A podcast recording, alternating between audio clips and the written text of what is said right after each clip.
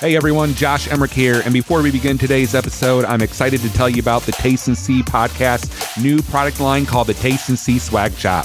If you're looking for a simple yet cool way to show your support for the Taste and See podcast, the Taste and See Swag Shop has just what you need. With a product offering ranging from t-shirts to hoodies to mugs, you can be sure that you'll be able to find something in your size and style. So just head over to shop.tasteandseepodcast.com to see what you can find. And to sweeten the deal for you, we are offering free shipping for you until February 28th. You know how expensive shipping can be, so show your wallet some love and use the promo code FAMILY. That's F A M I L Y. So be sure to check out shop.tasteandseepodcast.com, throw some items in your cart, and be on your way with some free shipping. Also, if you are enjoying our show, we would love your feedback.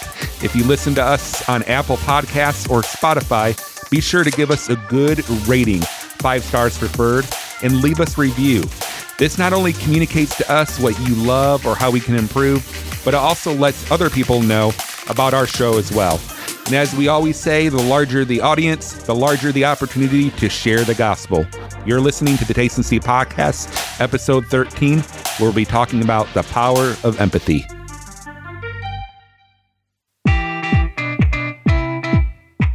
Welcome to the Taste and See podcast, a kingdom based podcast that exists to encourage saints, empower believers, and reach the lost with the goodness of God. Psalm 34 8 proclaims, Taste and see that the Lord is good. To taste is to experience, while to see is all about perception. Join us as we discuss our experiences in the kingdom of God and discover how we can impact the world around us through a new lens. Here is your host, Josh Emerick. Hey, friends, and welcome to the Taste and See podcast, a kingdom based podcast that explores the journey of the Christian life, both the highs and lows, while still seeing, recognizing, and embracing through it all the goodness of God in all situations. I'm your host, Josh Emerick. Today, we're going to be talking about the power of empathy. I want you all to just pause for a moment and think about a situation where you were walking through something rough, scary, uncertain, or painful. Now I want you to think about all the people who responded to you in that moment. How did they approach or respond to you? Did some people keep their distance, almost as if you had something contagious they didn't want to get? Perhaps there was an awkward tension. How about those people who, in a sense, brush off what you are experiencing and feeling? Have you ever heard these words before? You're overthinking things, just let it go. Maybe if you had more faith, you wouldn't be feeling that way. They may be gone, but they're in a better place. Just stop thinking about it. If you just believe for it, you can just move on and don't give it another thought. Just give it up to God. You'll be fine. I asked one of our listeners to share her experience with empathy from other people, and this is what she had to say. My biggest thing is when people tell you to just suck it up because it could always be worse. They'll say, Oh, you have it pretty good, so why are you focused on that? Or why are you being so negative? Think about all the things that are going right in your life. And it makes me feel like my feelings aren't valid because sometimes we are struggling and we don't want to focus on the good. Sometimes you just need someone to listen to you when things aren't going right.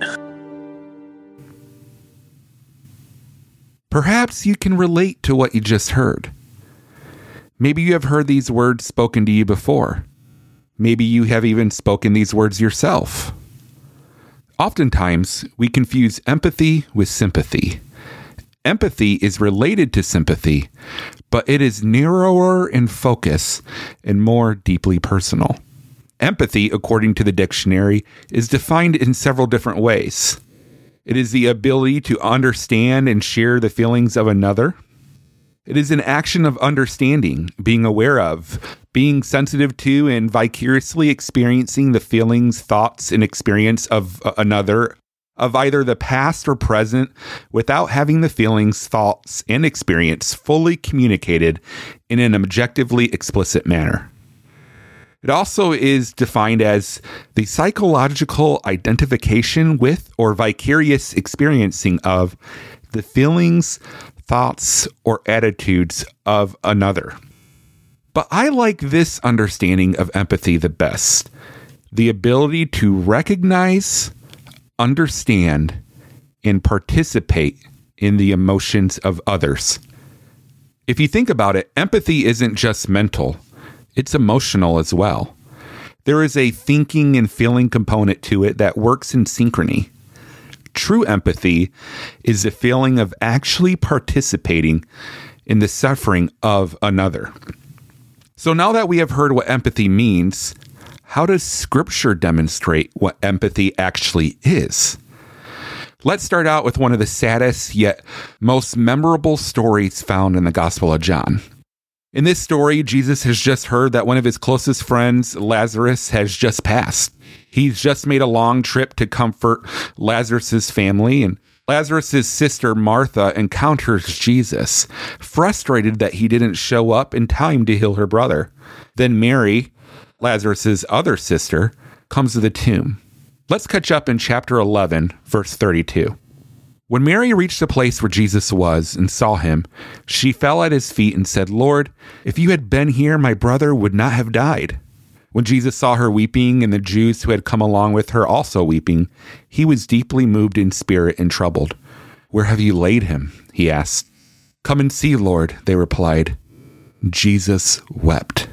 Then the Jews said, See how he loved him. But some of them said, Could not he who opened the eyes of the blind man have kept this man from dying? Jesus, once more deeply moved, came to the tomb. It was a cave with a stone laid across the entrance. Take away the stone, he said. But Lord, said Martha, the sister of the dead man, by this time there is a bad odor, for he has been there for four days. Then Jesus said, Did I not tell you that if you believe, you will see the glory of God? So they took away the stone. Then Jesus looked up and said, Father, I thank you that you have heard me. I knew that you always hear me but I said this for the benefit of the people standing here, that they may believe that you sent me.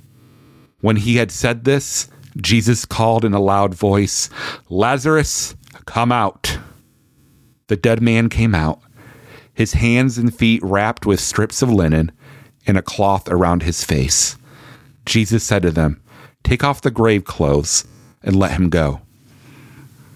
Just think about this for a moment. Since we know the whole story in the big picture, Jesus knew he was going to raise Lazarus from the dead. He knew it wasn't the end of his story. Yet Jesus didn't try to talk Mary and Martha out of their grief. He didn't criticize them for a lack of faith. Jesus did the exact opposite. Jesus saw people who were hurting, and it made him hurt too. He empathized so strongly with those who were mourning that he wept with them. We see other stories in the Gospels of Jesus demonstrating empathy for people. Matthew 9:36 says when he saw the crowds he had compassion on them because they were confused and helpless like sheep without a shepherd. Jesus saw the huge crowd as he stepped from the boat and he had compassion on them and healed their sick. Jesus called his disciples to him and said, I have compassion for these people. They have already been with me three days and have nothing to eat. I do not want to send them away hungry, or they may collapse on the way. Jesus had compassion on them and touched their eyes. Immediately they received their sight and followed him. Luke 7:13 When the Lord saw her his heart overflowed with compassion. Don't cry, he said. Luke 19:41 but as he came closer to Jerusalem and saw the city ahead, he began to weep. Jesus says in Matthew, Love the Lord your God with all your heart and with all your soul and with all your mind. This is the first and greatest commandment. And the second is like it love your neighbor as yourself. You see, Jesus demonstrated empathy in all that he did. In fact, I would venture to say that he embodied it. When Jesus saw people helpless, sick, confused, hurting, blind, grieving, hungry, or without strength to get through, he had compassion for them again and again and again. When people turned to pain and destruction instead of the way, the truth, and the life, it grieved him. Through the life and ministry of Jesus, we learn that empathy has the power to heal and create connections. And that power still lives on through the Holy Spirit. When is the last time you have asked the Holy Spirit to show you how to relate and empathize with others? How often do we miss opportunities to relieve the pain of people, even with intentions to love them? How many divine appointments or opportunities are we missing because we don't see the moments for empathy the Holy Spirit brings before us? Friends, empathy is the key that can unlock the door to our kindness and compassion. Peter says in his first letter to the church, Cast all your anxiety on God because he cares for you. God cares for us. And if we're made in his image, shouldn't we care too? 1 John 3:17 says, "If anyone has material possessions and sees a brother or sister in need but has no pity on them, how can the love of God be in that person?" The very next chapter we read, "We love because he first loved us." Perhaps empathy is the believer's catalyst for action. After all, it is the love of God that leads us to compassion and empathy for one another. We don't need more problem solvers, opinion givers, and mantra creators. We need more good Samaritans, fathers to prodigal sons, and people who give until there is no more need. All right, friends. So here is our call to action this week. First, surrender to the Holy Spirit, and have a teachable spirit to learn empathy. Second, look for ways to demonstrate it. Forbes magazine recently provided four practices to develop empathy in everyday life that I think is helpful, valuable, and impactful, and I want to share them with you. Number one is meditation. That's M E T T A, meditation. It involves a loving kindness that is necessary to increase being empathetic towards people. You start by receiving loving kindness for yourself, such as the love of God that He gives to you. Then you send loving kindness to loved ones. Then you send loving kindness to neutral people who would be an acquaintance or someone you have yet to get to know. And then lastly, you send loving kindness to all people. Think of it everyone in earth send out the love, God's love, to everyone. Second is being an active listener. I know I myself am guilty of struggling with this at times, but I want to encourage you to listen without distraction. Don't interrupt people when they're talking. Repeat their experiences back to them. Ask more questions about their experiences to gain a better understanding. Hold space with them and be a safe place that they can talk about their struggles. Don't assume, just listen. I want you to imagine what it's like to be them. Third, I want you to use some statements that are very empathetic. Some statements, such as these, can be, You did your best, or I understand this was difficult for you. It feels hard because it is hard. Everyone makes mistakes. I can't imagine how you feel, but I would like to listen.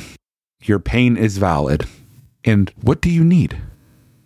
The fourth practice is conflict resolution, remembering that there is two sides to every story. Seek understanding is a very good quote and a very good phrase. Don't assume, but seek understanding. Resolve the conflict by hearing both sides of the coin. My friends, it is my prayer that we rise up and live out what Paul says.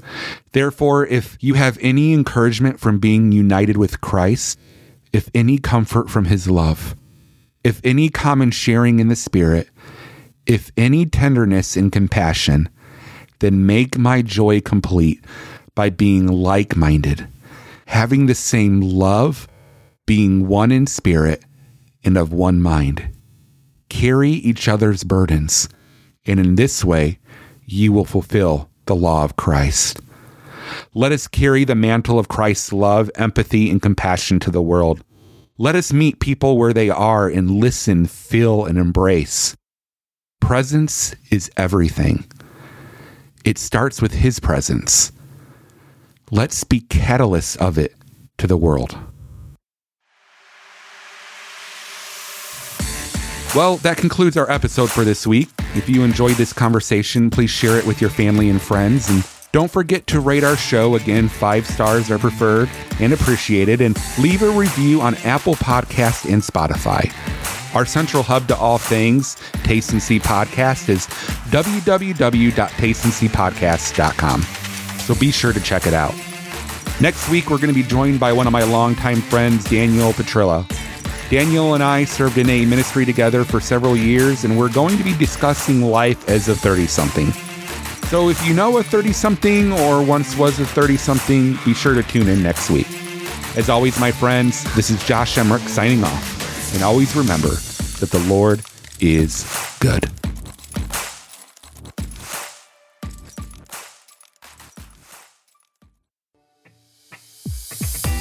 Thank you for listening to the Taste and See podcast. We hope that you were encouraged and empowered by our conversation today. For future and past episodes, please subscribe to us on Apple Podcast, Spotify, or Google Podcasts. You can also follow us on Facebook, Instagram, and Twitter by visiting www.tasteandseepodcast.com. Now go, live for the kingdom, and always remember that the Lord is good.